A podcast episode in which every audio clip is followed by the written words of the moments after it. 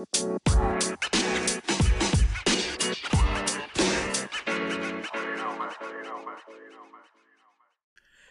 NFL Draft Eve and welcome into the Dead Arm Sports Podcast. Josh and Jel here rocking opposing teams' jerseys for our NFL Draft episode. Uh, we have a fun mock draft for you a little bit later on in the show.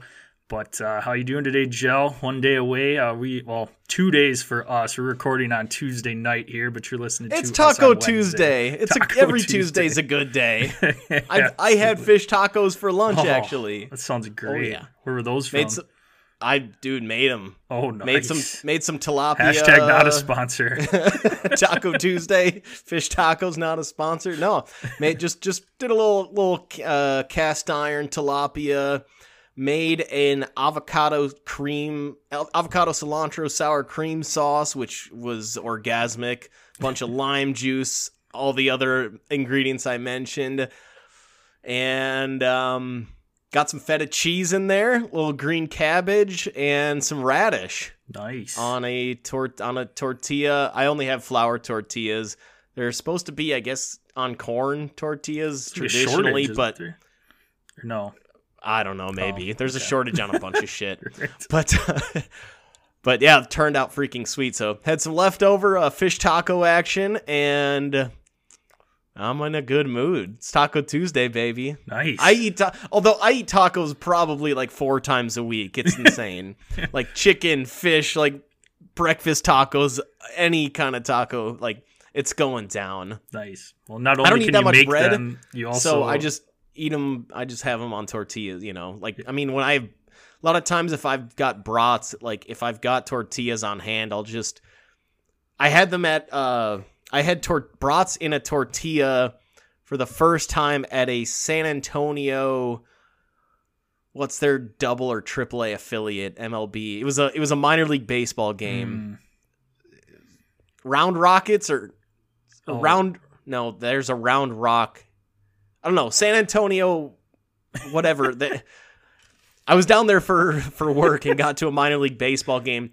Fernando tatis and luis arias were both on that uh in the padres system at that time. So they were both playing in that game. Uh it was sweet. They had i think it was like the $2 missions. Does that sound right? the commissions. The that- missions, just the missions. the oh yeah okay the missions. That makes sense because San Antonio's a big uh uh military base, so that kind of that does I guess check out. But Tatis, Luis Arias there, uh two dollar beers, one dollar brats.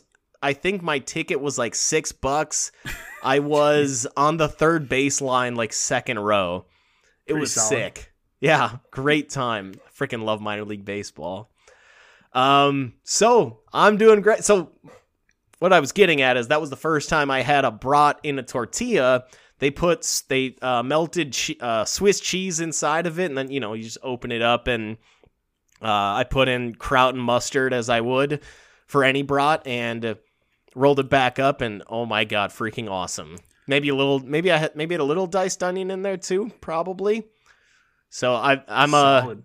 I mean, there's nothing like on you know a brat on a big ass freaking like bakery roll, like you can get up in Wisconsin. But when you got tortillas on hand, does just does the job quite well. So tortillas are that's my carb, I guess. I was going to say, even if uh, you're rather not than bread. if you're not making tacos, uh, you're in one of the probably best states to go out and get tacos too. So Big uh, time. yeah, the number one of that. spot in the in the country. Yeah, California's actually going for you know they're they're making a run for Texas's money. They got that Baja region Mm, that comes where you know a lot of a lot of people will come up to like L.A. for for tacos and San Diego and stuff to you know sell tacos, but I think Texas takes the cake. We have our question of the day today, but I'm throwing an extra letter in front of it, Jel. So it is the TQOD. It's the qu- trivia question of the day today. NFL Draft Edition. When was the last time four quarterbacks went in the top 10 of the NFL draft? And can you name the four quarterbacks? Josh Rosen, Sam. I'm guess I'm going in reverse order here. Josh Rosen, Josh Allen, Sam Darnold, Baker. Yep. Terrible. One of those four ended up doing anything. And that same draft. Uh, see, I feel like I I heard that same exact stat somewhere earlier today on some show. So I probably otherwise wouldn't have had that right, you know, like that. but uh you know, and then Lamar Jackson is in that same draft, goes number 32 overall. Ravens trade up out of the second round to grab their well, their quarterback they thought would be there for probably a lot longer than it than it kind of looks like right now, but that's the worry about this year's draft is there's four quarterbacks and ugh, More than likely going to be going top 10. could be well. going in the top 10 and three of them were i mean one was I might be out of the league at this point in in rosen baker and sam darnold baker's maybe in the starting line or line for the starting job in tampa but only because his competition is kyle trask and then sam darnold is going to be a backup to either purdy or lance or fall into that third string role in san fran or maybe gets a start week one if Purdy still can't throw the ball. And then obviously you got Josh Allen there, who was I believe the number seven pick Yeah. or six or seven in that Seven. draft. So, and he's obviously you know he'll be sticking around. So, one of those guys is gonna be is is gonna be with their team long term.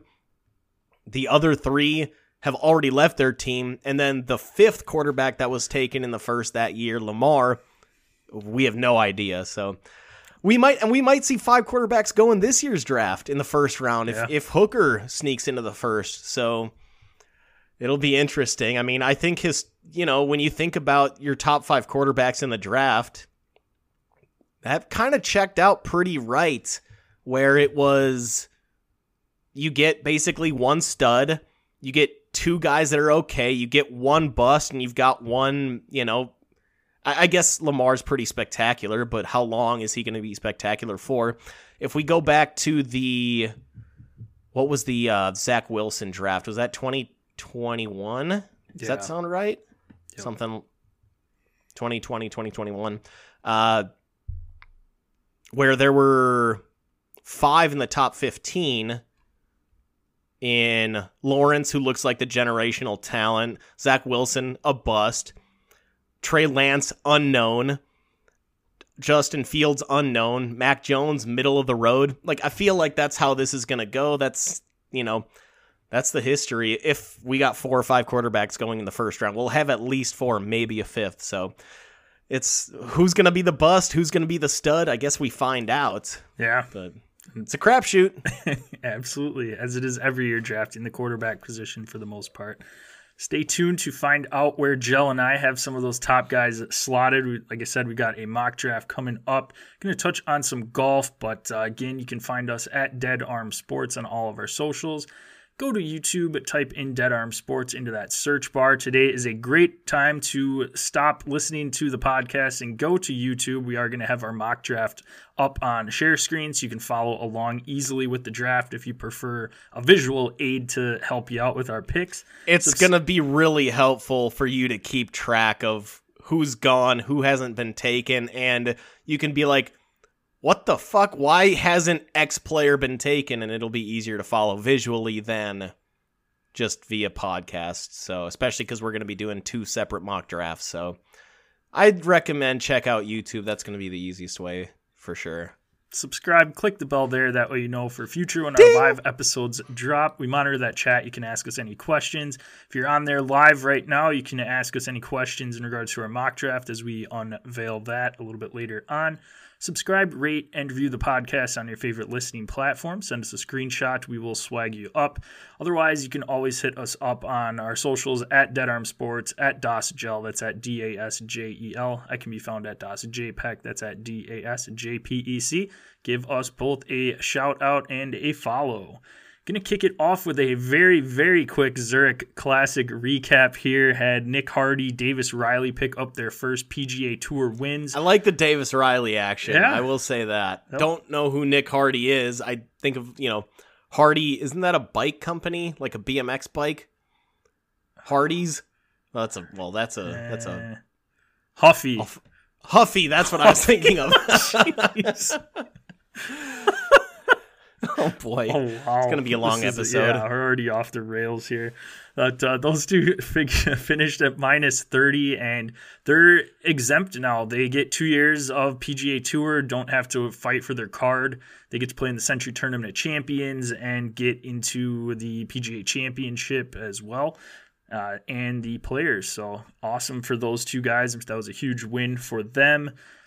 Otherwise, yeah, not a great finish. I mean, Beau Hossler down the stretch and Wyndham Clark were in it till like the third or fourth remaining hole and then just kind of fell apart. And I mean, it was one of those that Hardy and Riley finished up in, I think, like four or five groups left and just no one really ever put any pressure on them. So just kind of a lackluster finish to this one, and kind of sums up our uh, our pairings as well. I went with the Fitzpatrick brothers. You ended up with uh, Sam Burns, Billy Horschel. Ended up getting two strokes back on me, but uh, surprise surprise uh, finish for me at least with the Fitzpatricks. Absolutely tearing it up in four ball, and then alternate shot was definitely a struggle. I think they're right around par after both rounds with that, but the other rounds, man, they were tearing Wow. it up. So, So they ended up finishing what 19 under or yeah, I think it- they were. I'm I'm pretty sure if I I don't have it right in front of me, but I think that was all pretty much on the Thursday and Saturday rounds. it has to be the if they finish par right. on on the Yeah. uh an alternate shot. That's that's pretty damn impressive. I mean, Yeah. that's the difference though between uh Matthew Fitzpatrick and an Alex Fitz, Fitzpatrick where Matthew can do it for 4 days straight every single ball where hey, if Matthew eh, he you know he can't do it, it's he's obviously not up to the par that that or sorry alex is not up to the par that matthew is obviously so Yeah. that's where it kind of hurts but geez that's a that's a killing in in best ball so good Yeah. for them Well, I was happy with it. Like I said, uh, going into it, I was just wanting to burn one golfer. You had taken that pair that I was hoping to grab, so it worked out. I'm happy with the result of that, even though I only two, you only two back. strokes? That's that's not bad at all. Especially cons- is matthew even like amateur status or is he just Alex, like ah let me grab Alex my bro is actually on a PGA Tour, the Canadian Tour. Mm, okay gotcha. So, eh? Hey, shout out to the hockey playoffs yeah, that might be the first time hockey's ever been mentioned on our podcast. hey I'm dallas stars hat okay like it. Got a little bit of NFL news here. Uh, two shocking moves that actually went down today. Joe Burrow and Justin Jefferson's fifth year option was picked up by their respective teams. So just absolutely mind blowing. I don't know what those teams are doing. It just makes no sense. But no, those were just like click of the buttons. Don't even need to think about it. Autopilot. Yep, we're locking teammates teammates on the best offense of all time in college football history Yep. but no, the big transaction that finally another shocker by the way nobody saw this one coming Yes, Aaron Rodgers is finally a Jet. That went down yesterday on Monday. They should have everything finalized prior to the NFL draft. Um, but yeah, he's a Jet. The Jets get Aaron Rodgers, the 2023 first round Packers pick, which was the 15 spot, and a 2023 fifth round pick. Packers get back the Jets pick from this year's the number 13 overall, a 2023 second, 2023 sixth, and a 2024 second round pick, which more than likely will be a first round pick. Aaron Rodgers just has to play 65% of the snaps, and that'll turn into a first round pick, which, barring an injury, I mean, they traded for him. He should be. Should watch be him easily- retire week nine and he only plays 50% of the snaps Right. like and then just and then comes back god he would do something bitchy like that Right. but I, I guess i guess long story short this is a second this year you know it's it's a two you know moved up two spots from 15 to 13 what is that worth maybe a fourth Probably. if, if that was done on draft day, you'd probably have to give up a fourth to move up those two spots. But like it's essentially the Packers get an addition, get the Jets second rounder this year, and likely a first next year for Rodgers, and then you know there's all those other extra late late round picks. Yeah, and the Jets are picking up his salary, so I mean he's got a little bit of a cap hit this year on the Packers, but he's off the books next year. So I think that was the main thing with the Packers. If you get rid of him, he's not going to be on the books next year. So and it also cleared up a ton of space for the Jets this year. They were able to convert next year's guaranteed money to, a to into a signing bonus. So they opened up like I think they still have $43 million remaining in cap space now, which that makes me think, hey, you can afford going after a DeAndre Hopkins. Lamar. Uh, go play run. He could play uh, wide receiver, as Bill Polian once suggested before Lamar was drafted. Um, no, I, I mean, I think it's a win-win for both sides. Packers were obviously ready to move on, and I think most Packer fans, honestly, were ready to move on. It's, it's a, it's not a good riddance. It's a thank you for your service, but you know, time to time to go. like yeah. enough of enough of this. We appreciate your time. I just didn't, you know, didn't want another year of it myself. I think a lot of Packer fans had are were pretty much over all the drama and everything and and him, you know. I saw a quote today from Joe Douglas. Some uh, one of the media members in New York asked, you know, "Hi, how do you, you know, what do you think this is going to do for Zach Wilson?" Uh, how do you think this will affect him? And he's like, I think this is the best thing for Zach Wilson. Uh, he'll have a guy uh, here to develop him, and he'll be able to look behind one of the best players of all time, best quarterbacks of all time. And I'm like, I'm sitting there thinking, well, for that to happen, Aaron Rodgers would actually have to show up to practice, and, which he has not done over the last two years. But um, so I thought that I just side topic there, but I think it's you know it's a win-win for both sides. It's about the capital that I thought the Packers were gonna get a second this year, a conditional second slash first next year, and if and if Rodgers retires after this season, the Packers do still get a first round pick, assuming Rodgers plays sixty five percent of the snaps. So. Um, yeah, I mean it's a win for both sides. I we obviously saw this coming for months, and I'm just glad it's over before the draft so that both teams can figure out what they want to do in the draft and not have to think, what if the, what if we don't get this done by the time our pick is up?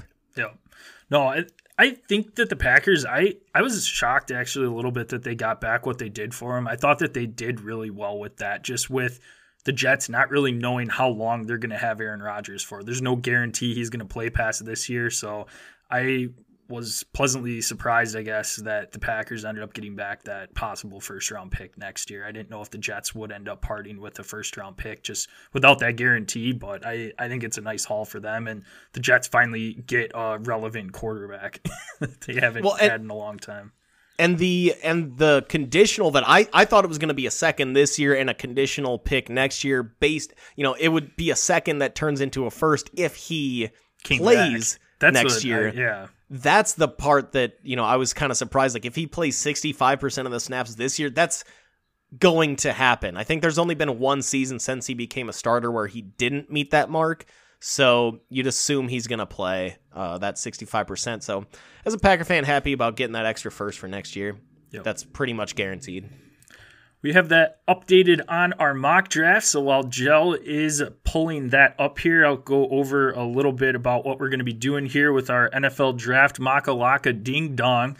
Gonna kick that off. So today we're gonna split this into two parts, just so that way we can discuss our picks a little bit and question a pick if we're not sure what is going on from our uh, co-partner here on what their pick is. But um, we're just going to go through the first 16 picks today. So Carolina through Washington as Jel is pulling up our draft. Again, go to YouTube right now. We have a lovely draft board you can follow along with that Jel has so kindly penciled in Max Johnson of Texas A&M as the first pick in the draft. Uh, not eligible this year, Jel. So you know, uh, you I guess I got to take it. Oh man, yeah.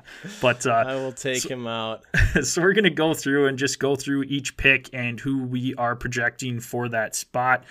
For simplicity, we're not going to do any trades. This is assuming that that team is going to be picking or you think a player will go in that spot. We're not going to necessarily do trades or anything like that. We'll bring up if it's a likely trade out spot or a team might trade in. We'll we'll discuss that, but we're just going to keep it simple today and keep just, it simple, stupid. yes, and uh, just stick with the team that is currently picking in that spot. So yeah, I guess without further ado, I'll go ahead and kick it off. Carolina Panthers are the top spot. They have been on the clock for what two months now since their month with since their trade with the Bears. And I, I think this one's pretty simple. This is the only pick right now that I think. oh, I hold think. on. Wait. Shit. Little technical difficulties. All right. Who's wait? Uh, with the first pick on the clock, the Carolina Panthers. Love it. But I think this is the pick that is the only one that is penned in right now, and that's going to be Bryce Young, quarterback from Alabama. I'm sure you're going to be what? typing that in over on the other side too, Jel, but that just seems like the logical pick here. They trade up. They're obviously going to be going to quarterback, and this is the safest quarterback in the draft. Yes, in the end, he might not end up being the best quarterback. There are guys with maybe more potential, but this is the safest pick. This is a guy that you can lock in as your franchise quarterback here for the next while, and you can feel good about it, not really have to worry at all. You're going to have to find some pieces to help him out, but you can have him sit behind the beige water pistol for a game or two, learn the offense, and then uh, Bryce Young can make an appearance. Yeah, I, I don't even see Andy Dalton uh, making an appearance here. I think Bryce Young is the starter day one uh, in Carolina, and um, yeah, I Beigewater Pistol doesn't deserve any more playing time than he's already no. gotten in his NFL career. God, that guy's made a lot of money for being mediocre even as a backup. So good for him. Bryce Young, number one overall uh, quarterback out of Alabama. I like it. Why don't we snake this, Joe? Who you got for your uh, second pick here for the Texans?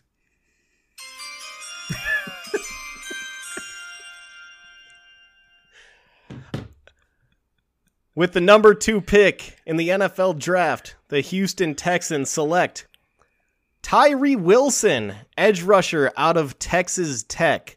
Uh, I know it's it's been for a while that Will Anderson has been the kind of consensus number one on a lot of people's big boards, but I think that uh, there's the fear of Will Anderson possibly be possibly have already peaked at Alabama, and uh, you know he's the safest pick in this draft from at least from a defensive standpoint from a lot of people. However, I think what ultimately spooks the Texans away from taking Will Anderson and going Tyree Wilson is that Jadeveon Clowney number one overall pick, where everybody thought, hey, he's the safest defensive player in this draft, face, safest edge rusher. This guy's going to dominate. And he ended up being an average player. There may be a fear from the Texans, given that they had Clowney, that there's no such thing as a safe pick. And, and taking the taking the safest player on this board is it's not worth it. So I'm going to go Tyree Wilson. We saw this. We also saw the same thing in Jacksonville last year where it looked like Aidan Hutchinson was going to be the number one guy, the safest pick. And so far, his rookie year looked like he should have been the number one overall pick. But Jacksonville went, uh, was it uh, Travon Walker? Yeah, Travon Walker yeah. out of Georgia for those physical traits, for the the freak nature, the freak body that he had and and still has. But so I I I'm gonna see the tech or I'm thinking the Texans may go do the same thing and go for those traits that Tyree Wilson has. I mean, six five freak edge rusher, elite athletically, not the most refined product out there, but he's got those physical traits, and I think that's somewhere that's something that the Texans are gonna buy into at that number at their number one overall or their number their first round selection. Yeah, no, I could definitely see that. There's been a lot of hype of Tyree Wilson jumping up boards and being that first defensive player off of the board here. I am going with Vegas money right now, and they've got the number two pick as Will Levis. So I'm going to lock Will Levis in here. I don't like that pick if that is Houston actually making the pick there. I don't know if, again, Vegas, I've seen articles with Houston picking Will Levis or just a team trading up for Will Levis, and that's where the money line is with Vegas right now. I think it's going to be a mistake, especially if a team trades up and gives away draft capital to grab Will Levis.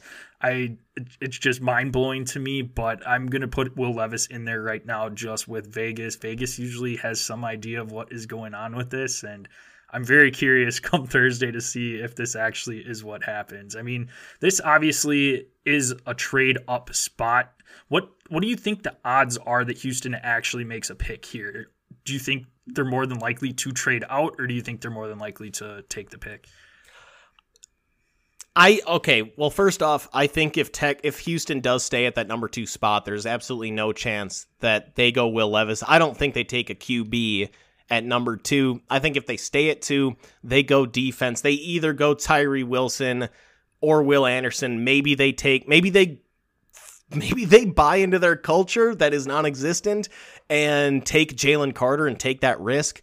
I don't see him going quarterback at number two here at all. Um, reason being, I think that there's a chance that Trey Lance, there may be some movement yeah. with uh, with the Niners and Trey Lance. Um, so, especially with DeMeco Ryans coming over from the Niners, he knows a lot about Trey Lance. Now that may spook DeMeco Ryans, given that he has seen Trey Lance do absolutely nothing in the league so far. Um, but I think that I I I can see this in the works where Houston says, "Hey, let's either let's trade back and get additional capital, or let's take the best defensive player available, and let's send away." Let's send away a second, receive back Trey Lance and a third, and something like that. And then they can try out Trey Lance for a season. And if they decide, hey, he's our guy, they can pick up that fifth year option after this season. If they decide he's not a guy and he sucks again, oh, we suck again, then they'll be in a good spot to grab either Drake Maye or Caleb Williams. So I, I, think that's either for them, it's either best player available, best defensive player available, or trade back. Um, I see no chance that they end up taking a quarterback, though. Sounds good. Can I get that music, Joe? Arizona is on the clock. With the third pick in the draft, I have Arizona selecting edge rusher from Alabama, Will Anderson. I think they're going to end up going there. They need a lot of help. This could potentially be a trade down spot too for Arizona if Houston or another team don't take a quarterback that another team really covets. Arizona needs draft picks. They're in a full on rebuild right now outside of having Kyler Murray as their quarterback and they need additional help here, but they could easily start this off on the defensive side, get a guy that can be a cornerstone for that defense. Just had JJ Watt retire, which granted he was at the end of his career. Still solid production though when he was with the Cardinals, but can get Will Anderson in there, get a good pass rush going, and get that top defensive guy off the board. Yeah. Um I got nothing more to say on that. And uh, spoiler alert, Will Anderson going at number three to the Arizona Cardinals.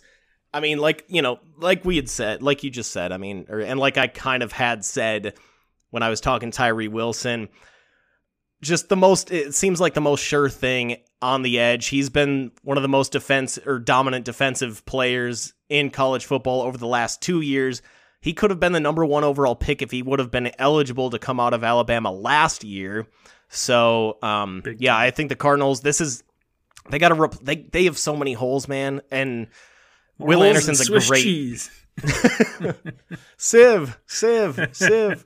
Uh, yeah, I Will Anderson's a great place to start for rebuilding your defense. So uh, I'm going to lock in Will Anderson as well as my number three overall pick going to the Arizona Cardinals.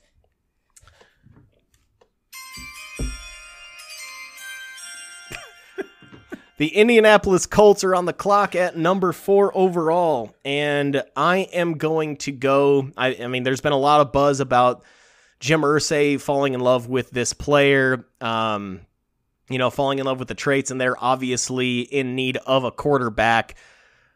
And I'm gonna, I, I've been going back and forth on a couple guys here at quarterback. Obviously, they're as desperate as possible, but I'm gonna go Will Levis, number four overall, to the Colts. Um, ultimately, I honestly think that they end up trading up to that number two spot to grab him, uh, which would be, could be a weird, tr- or maybe up to number three. Um, I don't think they're gonna. I don't think they're gonna sit there and wait till four to grab him. But if he, if there is no movement, which, like Josh said, that's what we're doing in this draft, uh, and they do stick at number four, and Levis. I think Levis, again, assuming no trades, would be available at four. So, uh, I think that I'm gonna go Will Levis there at four to Indy. Um, most quarter, one of the most quarterback needy teams, if not the most can we say the most quarterback needy team in the in the NFL? I mean, I guess you can throw t- Houston in there, but I mean, you're I mean Gardner about Minshew's your other option. It's it's it's a battle of Gardner Minshew or Davis Mills, so you know, take your pick. Uh, yeah, I'm. Uh, but I think Will Levis is ultimately gonna be a Colt. Just not sure exactly where, but assuming no trades, he will be available at four to them. Will Levis. I like it. I yeah, if they trade up, I see that more being to that third spot to Arizona. I can't imagine an interdivision trade for a franchise That's what could screw that up a little bit. that's the only thing with that. I mean, they could, but it's going to cost them a ton to move up in the division to grab that quarterback. But no, that very well could be an ideal landing spot for Will Levis. I have a quarterback off, coming off of the board here as well, and that's Anthony Richardson. I've got Anthony Richardson here to the Colts. I think he is in a good spot here where he can sit behind Gardner for a little bit and just a freak athlete, a guy that could potentially be the best quarterback in this draft, but just has a lot of work left to do with that. And it'll be interesting. You got some solid receivers there to work around with the Colts with uh, Pierce and Pittman, but got a good run game, so maybe that helps him out a little bit. He's dynamic in that run game as well, and I think this is a good spot for Anthony Richardson. Yeah, I think that's uh, that. Those that was obviously the other quarterback that I was debating on was was going going Anthony Richardson here. Um, yeah, I, it was. I, I like I said, I went back and forth on those two guys. I the only and I would have gone Anthony Richardson here, but the Vegas rumors of you know the of him possibly you know being the favorite to go number two overall kind of spooked me. I wanted to go Anderson or go uh uh God I'm uh Anthony Richardson here, but no, that's a that's a fair fair move. With the With fifth, the fifth pick in the overall pick, the Seattle Seahawks select. Well, wait. The Seattle Seahawks select Jalen Carter, defensive tackle from Georgia. I think this is a really good spot for him. Get some of that ferocious D back in the Pacific Northwest that was their bread and butter during the Super Bowl era with uh, Russell Wilson there on the offensive side of the ball. Again, some issues there, but I think Pete Carroll's done a really good job with the players there, so I don't really see that as too much of an issue. Got a nice big disruptive force in that middle of the defensive line, and Jalen Carter would be a really nice fit in Seattle. Um, yeah, I have my Bears jersey on. He's somebody that potentially could be there at nine too if Seattle does pass on him, but I don't think they will. I think they're going to end up going Jalen Carter. Yeah, I um I had this is another one that I had been contemplating on for a while. I I think Jalen Carter's a great fit there with Seattle and the Pete culture, Pete Carroll culture. I, he's he's taken chances on a lot of guys that have maybe had some questionable character and we haven't seen issues until maybe they leave Seattle. So he gets those players to buy in really well. I think this is a great fit for uh, for Jalen Carter and for the Seahawks. Um, so I think this would be a great pick for them, but Not so fast, my friend. not so fast, my friend. Uh, in Jel's mock draft, I've got the Seahawks selecting Anthony Richardson, quarterback out of Florida. I think that they're ready to give Geno one year, maybe a year and a half, maybe at the Thanksgiving point of 2025. That's when, and, and or if there's some bye week eh, that, you know, where it looks like uh, Geno's kind of reverting back to what he was. Richardson has made some nice developments over the last year and a half. Bye week now, he's got Washington and then, you know, I don't know, some other mediocre NFC team following right Arizona right behind him like for his first two starts right after a bye week, perfect time to make that switch. That's what I'm kind of envisioning what the Seahawks do. Jalen Carter is going to be extremely, extremely tempting uh, for Pete Carroll to take and for John Schneider to take. But John Schneider, also the GM of the Seahawks, is one of those guys that, I mean, he falls in love with traits.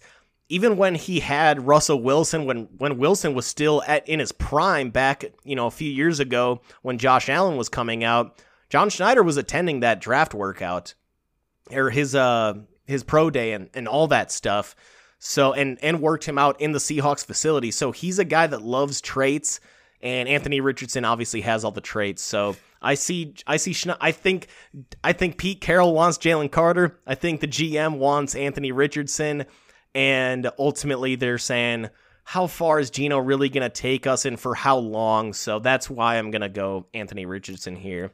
I love that fit with Seattle. I think that would be the perfect landing spot for Anthony Richardson. Where, like you said, they committed a lot of money to Geno on the front end of that contract. They can get away with having Geno play for a year, let Richardson develop behind him, and that'd be a perfect system, assuming Pete Carroll or whoever takes over runs a very similar system to Pete Carroll's offenses that they've had there and would be an awesome spot. You've got some solid receivers for Seattle as well. Uh, they've got a later pick in the draft as well that they might be adding some more help. You'll have to tune in tomorrow because they won't be uh, on the, for this one. But no, that that would be perfect. Again, my mock draft, Anthony Richardson was off the board. I CJ Stroud might be a little perplexing to them to take, but I think ultimately if it was between CJ Stroud, Jalen Carter, they'd lean Jalen Carter on that. But no, I, I don't blame you at all for Anthony Richardson there. I love the fit. The only reason I think CJ Stroud isn't I, I, like, you know, pre I, you know, when I did a little bit more digging into him, it's like one of his comps, at least in terms of his playing style, is Geno Smith. Now he's more accurate than Geno, but I mean, what exactly is there to fall in love with for for Pete Carroll or John Schneider to fall in love with with PJ or with CJ Stroud? I mean, he's just got a lot of very average measurables in terms of you know a lot just everything and, and just knowing this Seahawks squad, they love their they love their high end traits, which is why I think it's Jalen or Anthony Richardson if those two guys are there, and nobody else should even be considered.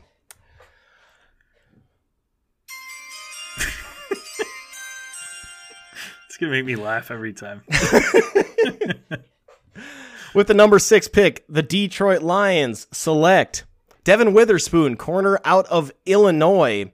Uh, he's he's totally a Dan Campbell type of a guy. Came in, had some issues uh, academically. Was actually first off came in as a zero star recruit. Had some academic issues. Ended up having to transfer to a junior college before showing out right away and then eventually getting to Illinois and absolutely dominating this year. Dan Campbell loves his guys that are hard workers, are able to kind of, you know, dig themselves out of holes, you know, bite kneecaps, etc. And Devon Witherspoon was absolutely dominant this year in the Big 10. I just I think this is a, a Dan Campbell special and Devon and also Devon Witherspoon knowing how to play in the Big Ten weather. I think that'll do that'll turn on uh, the the lines a little bit and that dome. towards Witherspoon. no, I, I don't have much else to add there, Jel. You can uh, keep you can copy and paste that over to my pick in the Detroit Lions. I've got Devon Witherspoon going there as well. I was torn too a little bit. This might be a spot for CJ Stroud with the Lions, I mean, Jared Goff after this year, we don't know what that looks like. And the Lions are projected right now, I would think. I haven't, I don't have them up in front of me, but one of the favorites to win the NFC North. So I don't know that they're really going to be in a good draft spot next year to get a quarterback of the future. So if one of the guys that maybe they have scouted and like falls to them, this might be a spot for them to do that. You could transition over, but ultimately, I, I think Devon Witherspoon is their guy. He can show, help shore up that defense. Like you said, he's a Dan Campbell guy.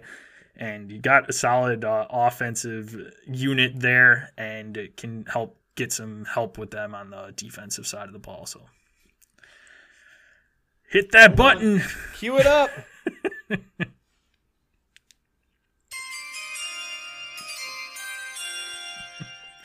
and with the seventh pick in the draft, the Las Vegas Raiders select CJ Stroud, quarterback from the Ohio State University.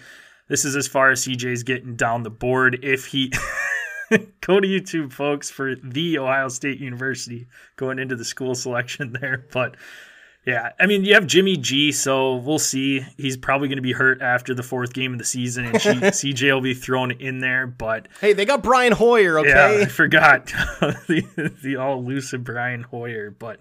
No, CJ Stroud, somebody I think Vegas would be a nice spot for him. Doesn't get thrown in right away, but could compete for some playing time too early on. I think he can learn from Josh McDaniels, who obviously had a very successful run as the O coordinator for the best quarterback of all time, the GOAT Tom Brady. Um, Big so time Timmy Tom. Josh is going to want a quarterback for the future, and CJ Stroud is uh, sitting there for him at number seven. So I like CJ Stroud to Vegas. Yeah, I mean, I this is another guy that I just I don't see much of a difference between Jimmy G and CJ Stroud. I think they're pretty comparable players, although Stroud doesn't get, at least throughout his college career, isn't getting hurt every single year. So I think the fit is there.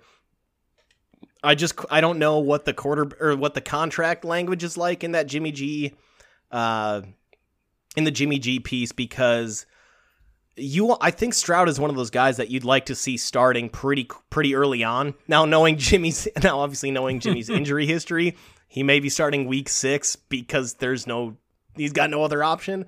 They have no other option, but I think that's a, that's a that's a pretty fair fit and and like you said, the Josh McDaniels factor is is legit. However, in my mock draft, I have with the Las Vegas Raiders going with cornerback Christian Gonzalez out of Oregon. Uh, also, return specialist, which where they have struggled mightily in the return game. Uh, I just think I, I think they're desperate for cornerback help, and that's gonna be uh, that's gonna be the motivation to to get get one, the, one of the you know the best I think the best uh, available player outside of Jalen Carter uh, in the draft here. I I think Jalen Carter is a nice fit in terms of like needs. Like he fits Raiders where there's questionable character every that's first round see, pick. and that's like need wise, yes. Mark Davis wise, yes, absolutely. but hopefully Josh McDaniels and their new G or their GM that they brought over from the Patriots, uh, spacing on that name, not going to think of it. Is uh, hopefully they'll take they'll talk Mark Davis off the ledge and say, dude Jalen Carter in Vegas. Like we saw what happened when Henry Ruggs was in Vegas. We don't need another questionable character that likes to street race. So, um, sorry to bring up a sorry sore subject yeah, there, right. but that's the but it's the reality. yeah. I don't think that that would be a smart move there. So, um, I think Christian Gonzalez one of the you know he's great corner, fits needs, and uh, you know high character guy as well.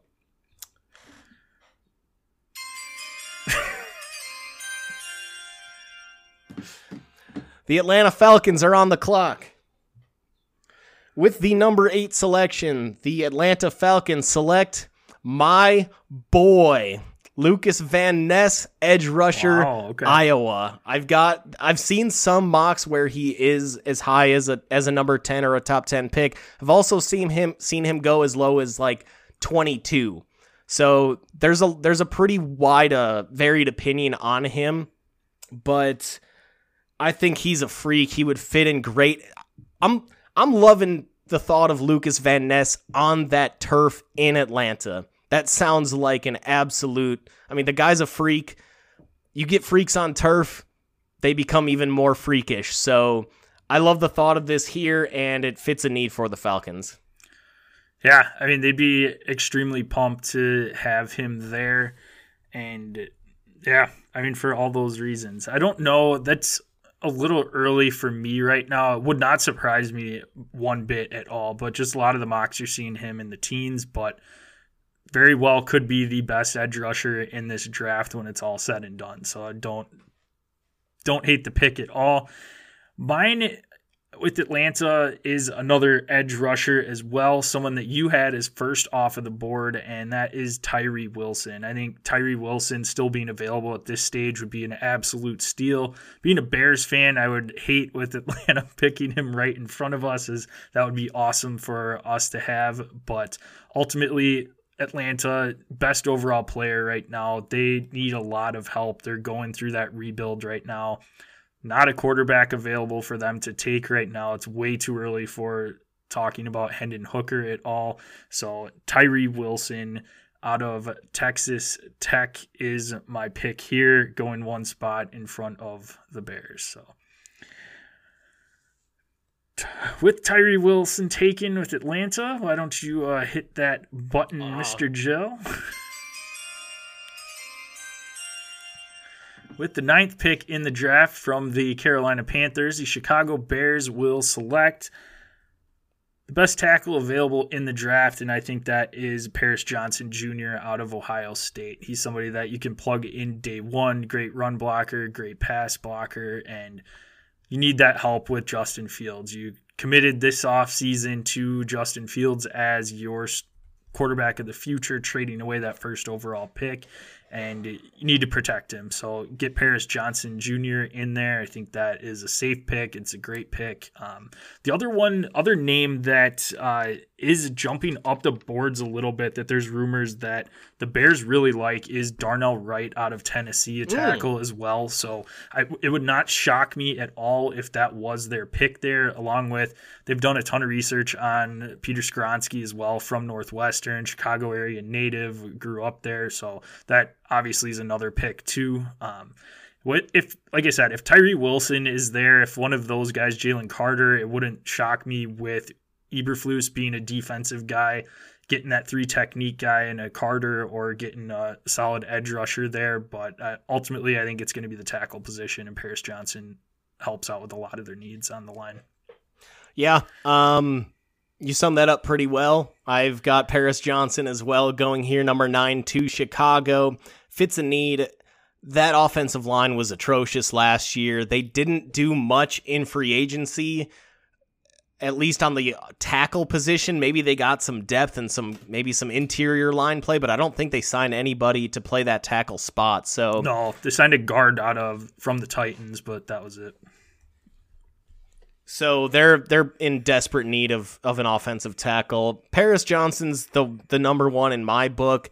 Darnell Wright, like you said, I've seen him shooting up boards, but I think you go. I think Paris Johnson's more of the kind of sure thing here, and just the you know, he's. I feel like he's more of a known. So I've got Paris Johnson as well, uh, tackle out of Ohio State, falling to well, not falling, but going to the Bears.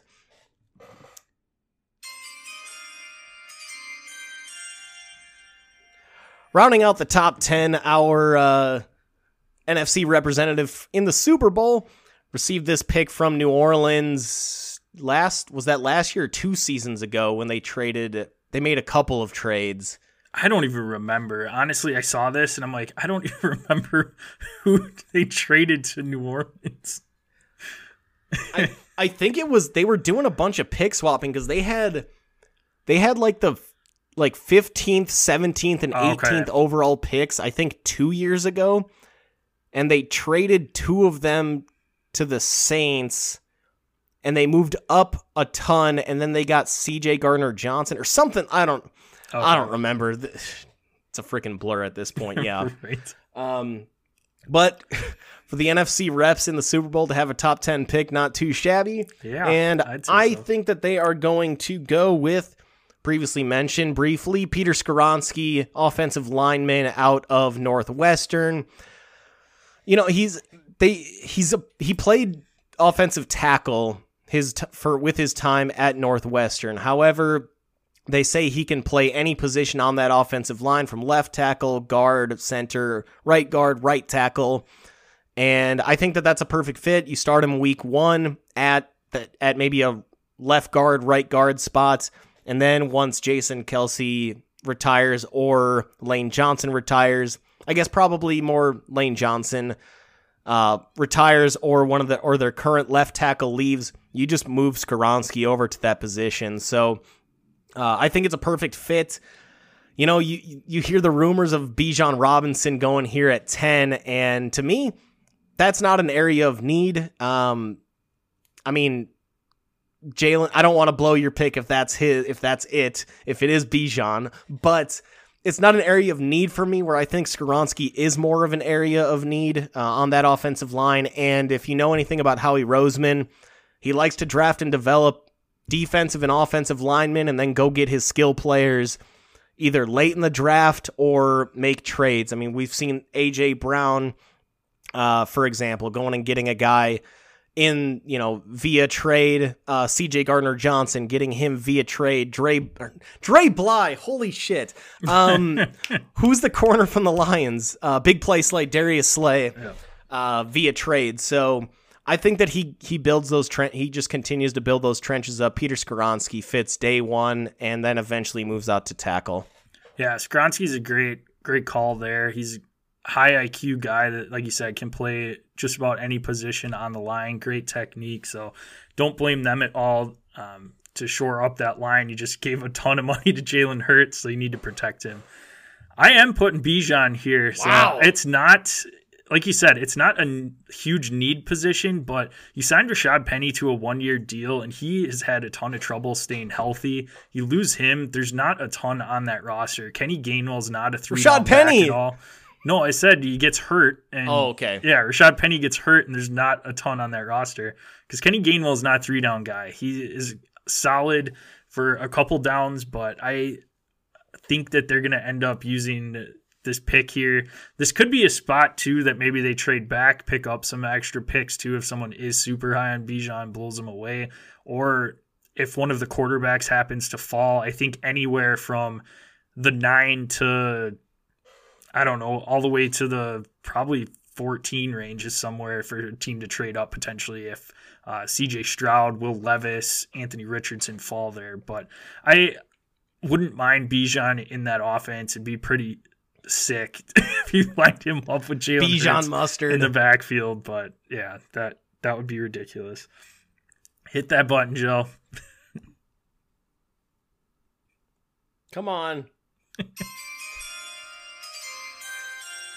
With the 11th pick in the draft, Tennessee Titans select Peter Skoronski from Northwestern. So I think at this point, Tennessee is in no man's land right now. This could be there's talk of maybe Derrick Henry being shipped out, Tannehill being shipped out. I think they're in the downward spiral right now, and you just got to go best overall right now. And I think that's Peter Skoronski. I don't think you can go wrong. He's about as solid as it gets. And like you said, not to beat a dead horse here, you can start him off at the tackle position. He played in college, move him over to a guard, do whatever you want with him. He's going to be solid, going to be a staple on that offensive line. So I think Tennessee can lock in a solid pick here and best overall.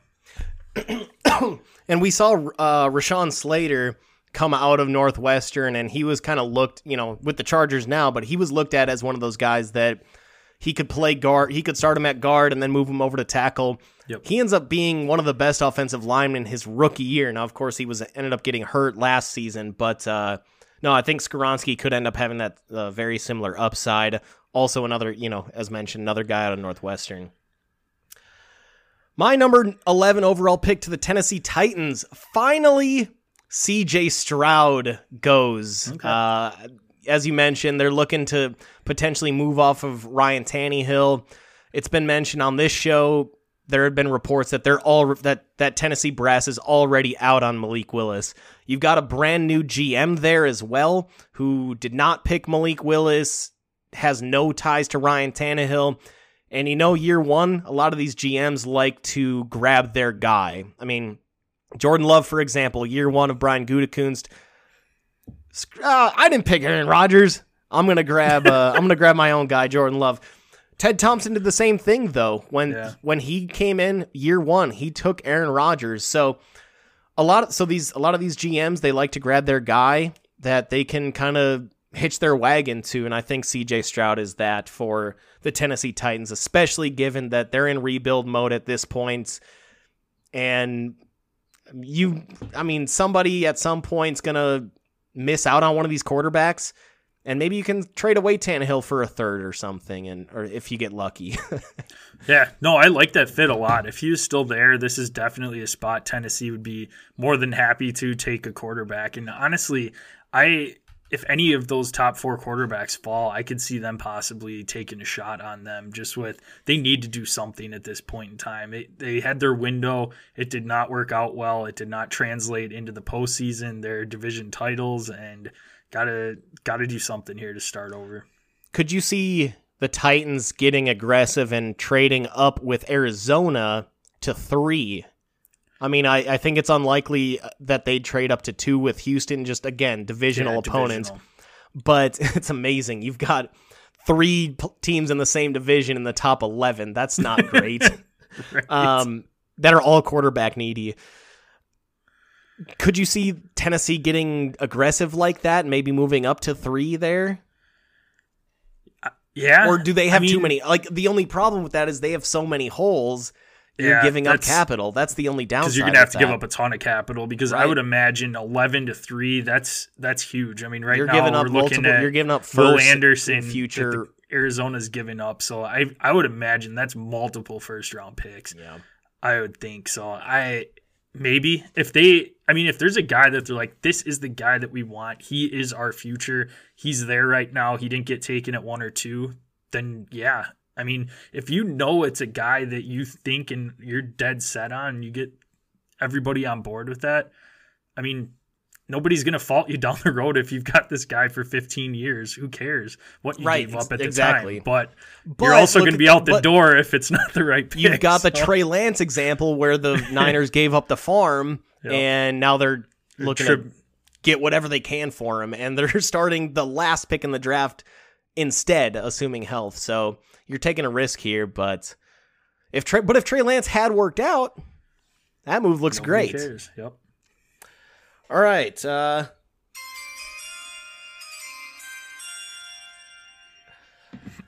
the Houston Texans are on the clock, and with their number 12 overall pick, their second first rounder in the top 12 uh, that they received from the Cleveland Browns in that Deshaun Watson trade, the Houston Texans select Jalen Carter. I think he's fi- he finally is off the board. Um, he can't. f- I I. I I'm debating it. You know, it's like, does he fall this far? Obviously, dude, he could go as high as two or three. But I think that if he goes past the Seahawks, maybe past the Lions, I think he falls. And the Texans at this point, they're looking for impact players. You're thinking, hey, DeMeco Ryans, this is a guy, this is a bad motherfucker that is not going to take any shit from Jalen Carter. And he's he's going to get that guy in line if getting him in line is necessary. Um, I, you know, and it's not just the off the field stuff with Jalen Carter that makes me think that he is going to fall a bit. It's also the fact that when he came into his pro day, when that's supposed Yeah. to be every player's greatest showcase ever, where they tailor the drills to what you're good at and they don't make you do anything that you're not good at. I mean, shit.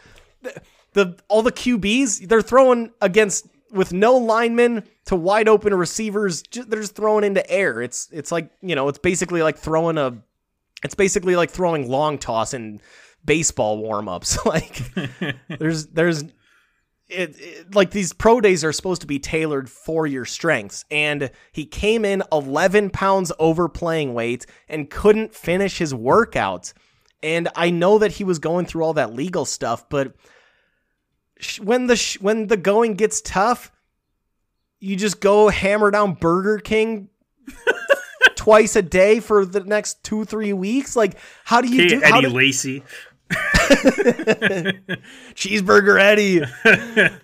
so I've got I I know tw- like he could go as high as two, but I see him falling less because of the off the field stuff in terms of his legal involvement with that car, uh, the the street racing, and more. There's there's I guess that the combination of that and the concern of the guy didn't finish his pro day workout. Like that's not acceptable. So, but but at 12, the Texans, hey, this is your second first round pick. You, this is where you can feel free to take a swing and and and especially with a guy like DeMeco, that's I think is going to be able to keep him in line and and uh, you know not waste his talent. Oh, that would be pretty solid pick. Um, with my mock draft, the way I went with it, with the quarterback going to Houston with their first pick, got to get him a shiny new toy, and I went with Jackson Smith-Njigba, the best wide receiver in this draft.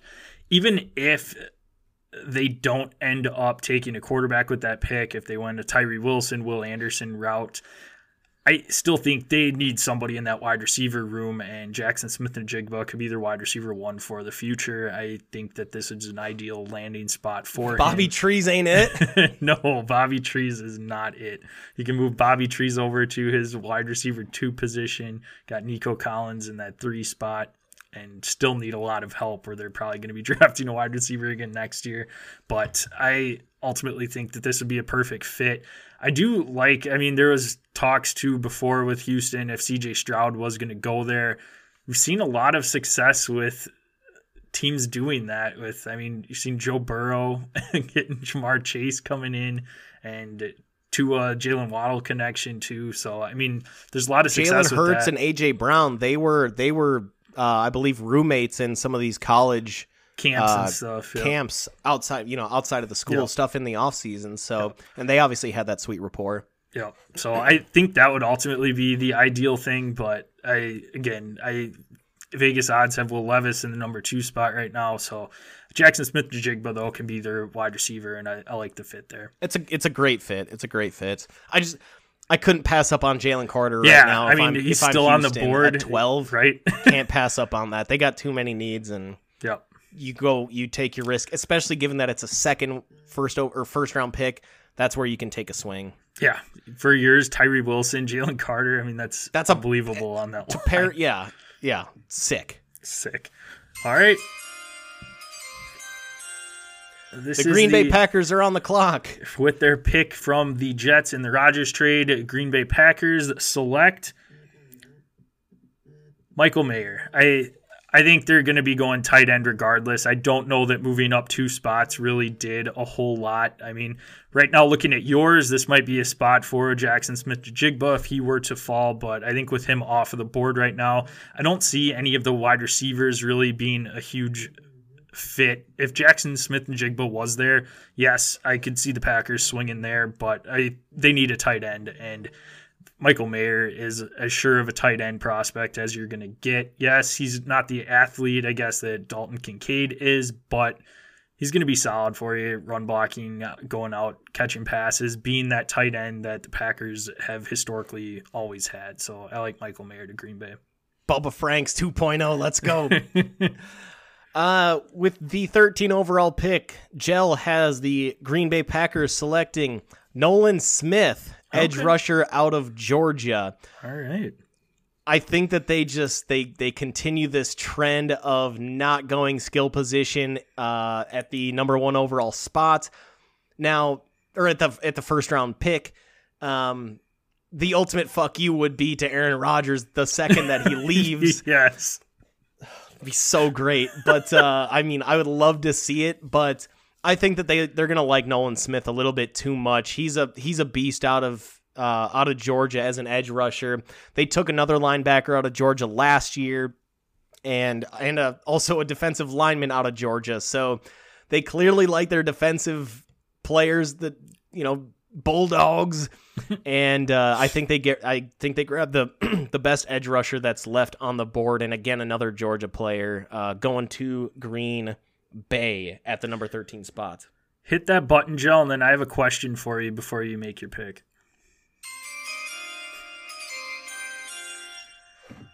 please tell me you're not going to make me barf on camera right now and put Jaxon Smith-Njigba to the Patriots. I was tempted, but Okay. I couldn't do it to myself either. oh yeah, you've got him in di- in our uh, campus I've, at Canton. I've got League, him so in the dine. Yeah, I've got him in Kansas Canton. I could not. Well, I- thank you for and to the viewers for not making me throw up on camera right now. With the number 14 overall pick, the New England Patriots select Joey Porter Jr., corner out of Penn State. Totally a Belichick guy. He loves his corners to he loves his corners to start off with that. Um, you know, he's he's swung for the fences on a lot of them, and a lot of them have worked out.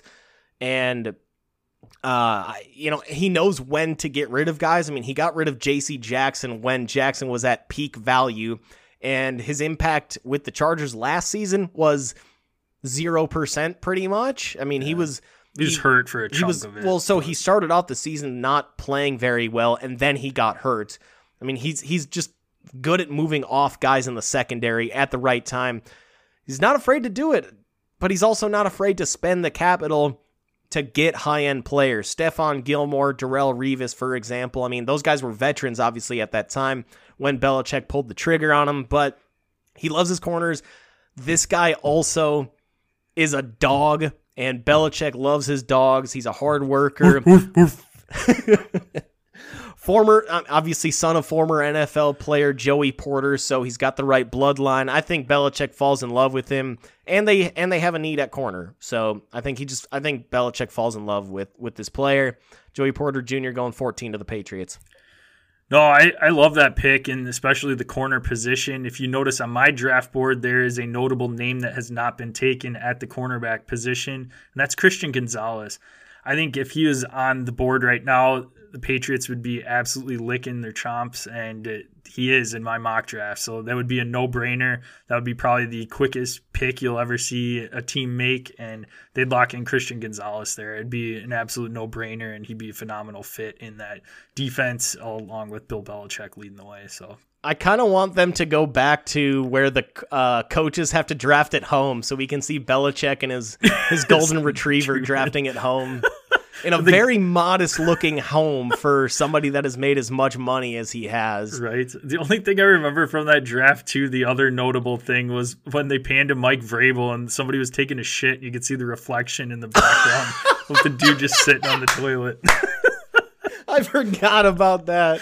Oh man. I thought you were gonna go uh, Kliff COVID Kingsbury times. and his bachelor pad, oh but uh, yeah, that thing was that was That that's was- a total bachelor pad. that was sick. Hit that button, Joe. Fuck.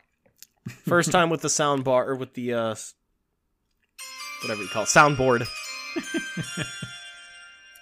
With the 15th pick in the draft, the New York Jets pick from the Packers in the Aaron Rodgers trade.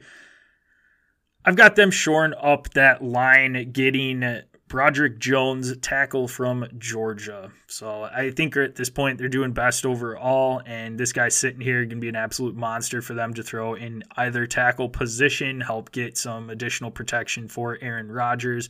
You already said it, that wide receiver position, and running back, I don't really see a ton of other pieces there, so they'll get they'll get some line protection for him and maybe Zach Wilson down the road, but hopefully not for their sake. But either way, I'm getting plugged Broderick Jones in day one to help protect Rodgers. Yeah, Broderick Jones was originally my pick for the Jets at 13. However, I am pushing Jones down the board a little bit because the top receiver is still available at number 15. Pairing Jaxon Smith-Njigba with Garrett Wilson, former teammate with Aaron Rodgers. That's a nasty wide young wide receiver room. And uh, so I'm going to go Jaxon Smith-Njigba wide out as the uh, finally the first wide receiver Kicking comes off the Lazard board. to that third spot. That's fine. He's he's a good. He'd be a great three. Yeah. I mean, he shouldn't have been a one last year. You can, it, and then in your three receiver sets, you can have Wilson and Lazard on the outside, and Jaxon Smith-Njigba falls in perfectly as the third receiver, that slot guy.